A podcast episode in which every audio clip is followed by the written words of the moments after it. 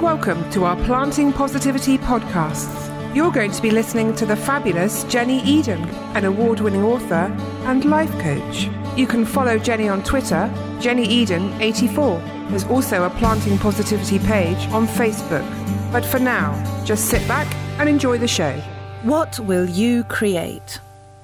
When you manifest things, you become aware of your limited thoughts, your negative traits, and your fears.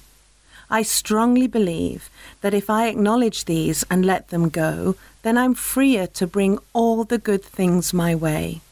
Like the dance I have, called The Awakening, and my positive empowerment centre, called Art Spa. And I know that the same will be for you too.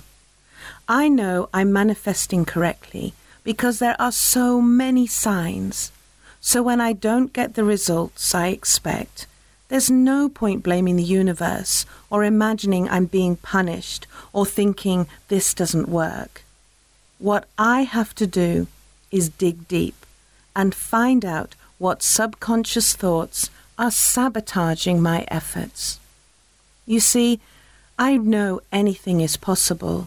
I know I can have all I desire because I've experienced miracles already. So it's just a case of finding my fear and letting it go. And I urge you to do the same.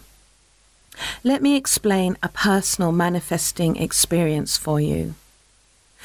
A few weeks ago, I'd been releasing non stop.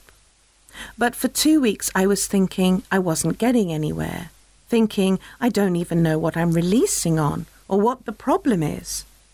I didn't know what to release on but I had to keep on releasing anyway, using the Sedona method that I showed you and spoke to you about much earlier. Just releasing on how down I felt.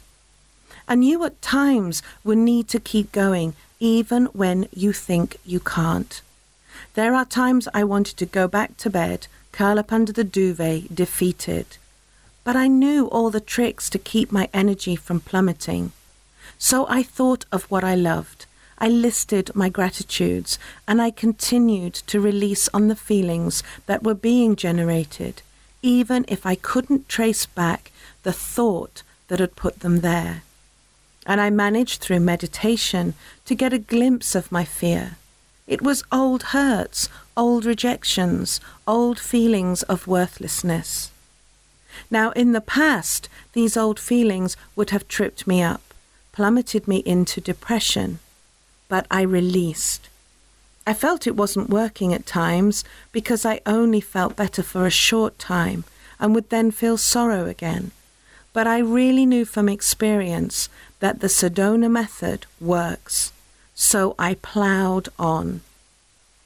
I was worried that when I do finally get my art spa, people will think I was the one that copied others who have since taken some of the ideas I've shared. Because it's going to take me longer to raise the revenue to start, and others are already doing similar things. But I had to let go of being judged. I had to let go of the fear of failing. And I say this to you so that you learn to continue, even at the times it seems so hard. If you haven't got the faith in yourself, borrow the faith from those around you who already believe in you. I'm doing all I do because I love it and I want to share it because I know it can make a difference. Of course, I want to thrive and not just survive. I want what I do to bring in the resources for setting up Art Spa and for being able to produce the awakening dance. Maybe the results and the energetic shift are a reward enough. This time has been murky as I've ploughed through all these tear inducing, fear filled, rage developing emotions. But I stuck with it, and I believe that I've cracked through. And so I say to you, even when you feel like giving up, don't, because often it's just when it's about to get brighter for you. The darkest hour is always before the dawn. When you take responsibility, you can become the creator of your life and no longer be the victim. And the universe will let you know what resistances you have so that you learn to overcome them.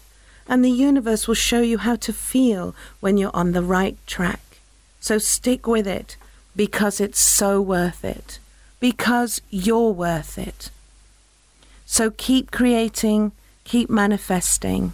And until next time, love and light. Thank you for catching our amazing podcast, How to Plant Positivity to Sow Seeds for Success with Jenni Eden, an award winning author and life coach. Keep listening, and in no time, you'll be thriving and blooming. Jenni is looking forward to sharing the journey with you. For more information on how to plant your positivity seeds, read more about Jenni online, jennieden.com, or follow her on Twitter, jennieden84. That's Jenni with an I, not a Y. Thanks for listening.